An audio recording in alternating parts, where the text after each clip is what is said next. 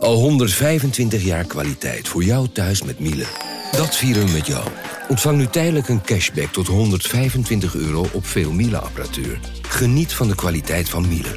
Voor perfect verzorgd wasgoed en kleding die veel langer mooi blijft. Voor een stralend schone vaat, even perfect als jouw diners. En een stofvrij thuis waarin echt hygiënisch schoon de standaard is. Check miele.nl voor alle feestelijke aanbiedingen. Hey podcastluisteraar. Ook op zoek naar een relevante invulling van je schaarse luisteruren? Tune dan in op de podcastserie ESG, even samengevat van BNP Paribas. Wij, Marloes en Aldert, spreken daar duurzame voorlopers en wereldverbeteraars. Waarover dan? Nou, bijvoorbeeld of we ooit duurzaam kunnen gaan vliegen. En waarom koeien in de stad nou een goed idee is? Dat en meer elke twee weken in een nieuwe aflevering. Dus abonneer je. ESG, even samengevat.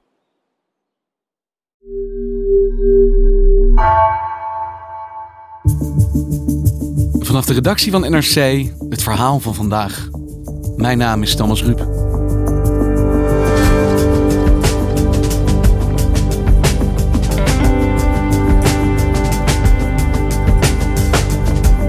Vandaag zouden er 120 miljoen doses van het AstraZeneca-vaccin zijn geleverd aan de Europese Unie. Maar nee, met schrapen komen we net aan de 30 miljoen. Hanneke Chinafo ontrafelde samen met Chris Hensen het raadsel van de verdwenen vaccins. Waar zijn ze gebleven?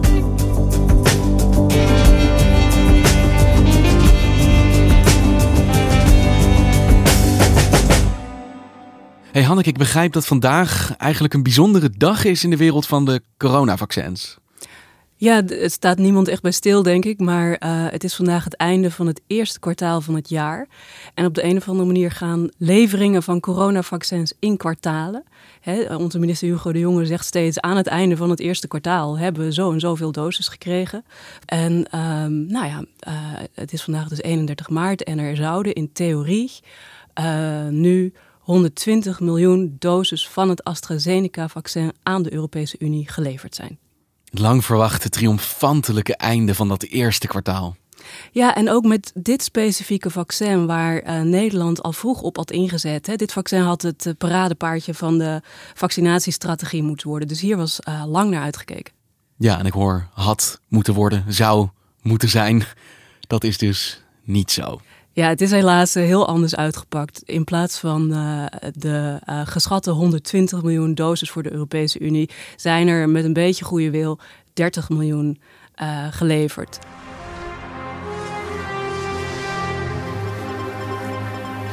Goedenavond. Farmaceut AstraZeneca gaat voorlopig flink minder vaccins leveren aan de Europese Unie dan het bedrijf had toegezegd.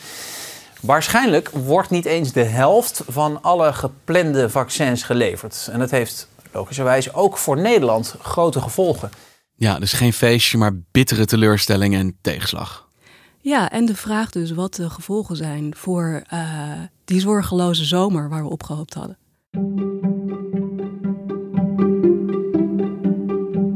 Want waar zijn die vermiste vaccins die nooit geleverd zijn dan gebleven? Ja, dat uh, is een fascinerende vraag. En uh, daar zijn mijn collega Chris Hensen en ik al uh, een tijdje druk mee. Um, in ons hoofd noemen we dat het mysterie van de verdwenen vaccins.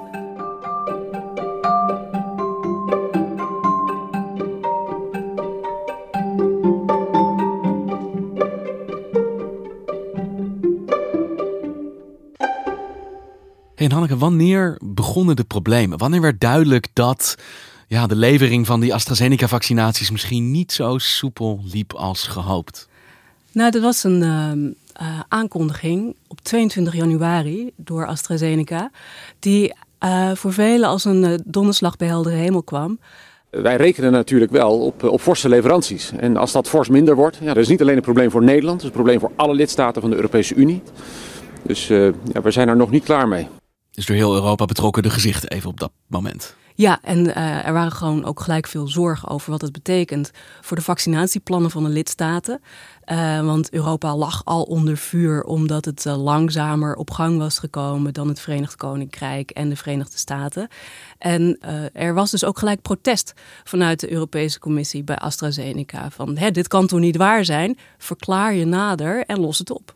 This new schedule is not acceptable to the European Union. The European Union has pre-financed the development of the vaccine and its production and wants to see the return. En welke verklaring gaf AstraZeneca op dat moment? Ja, de communicatie is uh, vanaf het begin af aan uh, niet zo open geweest vanuit het bedrijf. Het heeft gezegd: we hebben productieproblemen. Uh, we krijgen gewoon minder vaccin geproduceerd dan we gehoopt hadden. En wat voor problemen waren dat dan? Wat, wat speelde er rond de productie van dit vaccin? Um, dat was onduidelijk eigenlijk.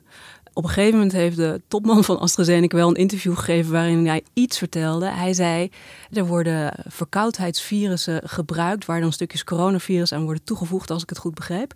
En die uh, virussen moeten gekweekt worden in cellen in zo'n reactorvat. En dat is een biologisch proces dat tijd in beslag neemt en dat veel moeilijker is en heel veel afstelling uh, vereist.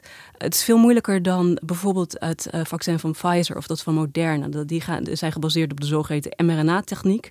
En dat is dus een kunstmatig vaccin en niet een, een biologisch ding. En uh, dat groeien van dat vaccin en dat reactorvat, daar kan heel veel mis bij gaan. En blijkbaar gebeurt dat dus heel de tijd. Dit is dus gewoon een technisch obstakel, iets wat misgaat in een fabriek. Dat kan gebeuren. Ja, uh, dat kan gebeuren. Uh, het gebeurt wel vrij veel. Uh, maar dan is het ook de vraag hoe je daarmee omgaat.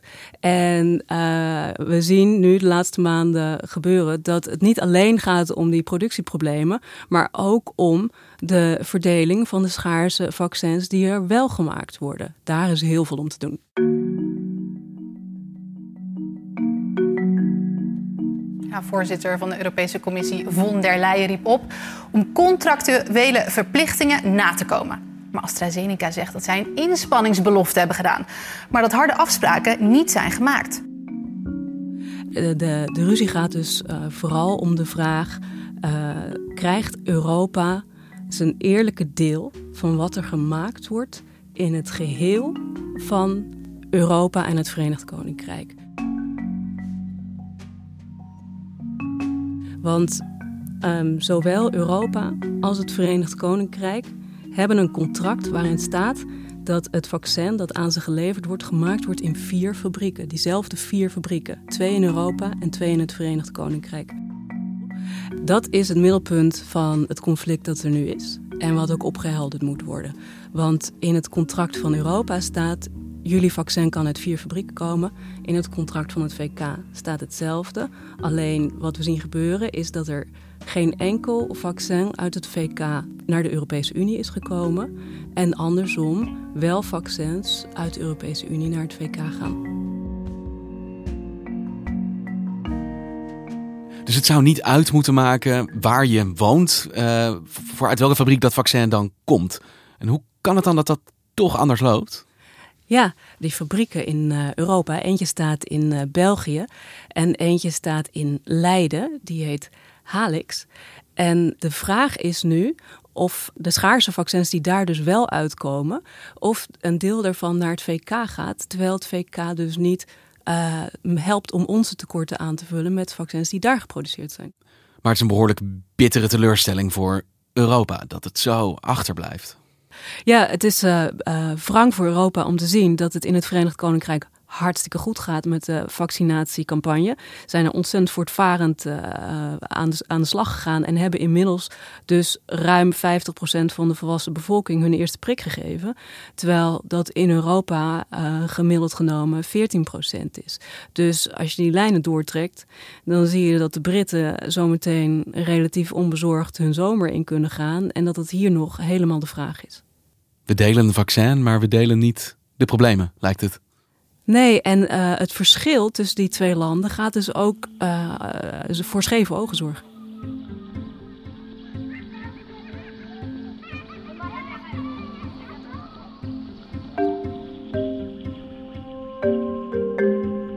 Wat maakt Europa zoveel kwetsbaarder ogenschijnlijk voor de problemen van AstraZeneca dan het Verenigd Koninkrijk? Dat lijkt te zijn. Nou, wij hebben vanaf het begin ook toegestaan dat de partijen die uh, in Europa geproduceerd worden naar buiten de EU worden geëxporteerd. Uh, we leveren bijvoorbeeld niet alleen aan uh, het Verenigd Koninkrijk, maar ook partijen voor bijvoorbeeld Australië of Japan. We zaten zo ruim in onze prikken dat we ook ruimhartig konden zijn. Ja, nee, we dachten we, we kunnen die eh, vaccins ook wel uh, uh, laten exporteren, omdat we ontzettend goed voor onszelf gezorgd hebben. Als iedereen zou leveren wat gedacht was, dan had elke Europese burger dubbel ingeënt kunnen worden. Dus er was echt um, ruimte om te exporteren. En um, je zag de afgelopen weken, nu die leveringen zo haperden, dat Europa zich heel hard achter de oren is gaan krabben over of dat wel zo handig is. Want uh, het Verenigd Koninkrijk en uh, de Verenigde Staten, die uh, zijn veel protectionistischer over vaccins die op hun bodem worden gemaakt. Want waarom heeft Europa daar dan zo'n ander uitgangspunt gehad dan het Verenigd Koninkrijk? Want als ik jou dus begrijp, dachten die niet. Wij gaan dit ook over de hele wereld exporteren. Ja, kijk, zij hebben op de een of andere manier een sterker gevoel van urgentie gehad in de zin van wij moeten zorgen dat onze eigen bevolking zo snel mogelijk gevaccineerd wordt, koste wat kost. In de Verenigde Staten is het ook zo gegaan. daar heeft uh, toenmalig president Trump uh, een, een heel duidelijk America First beleid gevoerd. In just a few minutes, I'll sign an executive order to ensure that the United States government prioritizes the getting out of the vaccine to American citizens before sending it to other nations. Now, if necessary, I told you we'll invoke uh, the Defense Production Act. It's a very powerful act. Dat is een, een gedachte die Europa gewoon helemaal niet gehad heeft. En die ook natuurlijk helemaal niet past bij hoe Europa zichzelf ziet in de wereld. Maar de Britten hebben ook zo gedacht. Het is het allerbelangrijkste, het enige belangrijke dat we zelf gevaccineerd worden. En pas daarna gaan we wel kijken wat we verder kunnen betekenen voor de rest van de wereld. Ja, die hebben ook echt zo'n soort van oorlogsgevoel uh, losgemaakt uh, binnen de bevolking. We moeten als één natie zo snel mogelijk gevaccineerd zien te raken. En wat heel veel pijn deed in de Europese Commissie is toen uh, de Britse premier Johnson onomwonden zei dat het Britse succes te danken was aan greed and capitalism. At a private meeting with Conservative MPs on Tuesday night, the Prime Minister said the reason we have the vaccine success is because of capitalism, because of greed, my friends. He later said he regretted the comments, which have since been explained as a joke by government sources. Ja, hij wrijft wel wat zout in de wonden. Ja, hij nam het direct daarna terug, maar dat heeft dan natuurlijk niet zoveel zin meer. Maar Hanneke, wiens schuld is dit nou? Is dit niets ontziend egoïsme van de Britten? Speelt AstraZeneca een commercieel vuil spelletje? Of is Europa gewoon eigenlijk hartstikke naïef geweest? Nou ja, kijk, iedereen heeft wel een aandeel in dit gevecht. Uh, je ziet in de eerste plaats dat AstraZeneca veel te veel beloofd heeft. En uh, uh, daar veel te weinig transparant over is geweest toen het niet lukte. En wat je daarna ziet, is dat dus twee partijen gaan vechten om de schaarse vaccins die er wel zijn. En zich daarin niet van de mooiste kant laten zien. De Britten door partijen tegen te houden. En Europa door dan heel verontwaardigd te reageren en te dreigen met uh, exportrestricties. Maar ik denk dat je er toch ook niet omheen kan om te zeggen dat Europa dit ook heeft laten gebeuren. Door niet goed genoeg te blijven monitoren hoe het ging met die productie. En na te vragen uit welke fabrieken die uh, leveringen dan zouden moeten komen. En hè, mogen we eens uh, ernaast staan als het gemaakt wordt. En uh, zodoende had Europa natuurlijk ook al veel sneller kunnen signaleren dat het niet goed ging. Want het is niet een klein beetje minder dat er geleverd wordt, maar nog niet de helft. Er is uh, toch echt heel makkelijk geloofd wat AstraZeneca beloofde.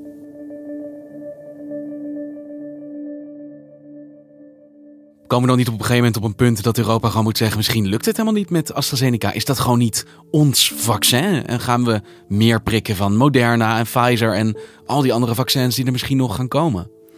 Ja, het is uh, helemaal de vraag of die productie inderdaad nog op orde komt. Het zou kunnen, hè, er wordt heel hard aan gewerkt. Dus het zou kunnen dat binnen een paar weken die fabrieken gewoon goed draaien. En het allemaal iets vertraagd is, maar wel ingelopen wordt. Uh, en kijk, je zou ook kunnen zeggen, nou, we gaan maar inzetten op andere vaccins.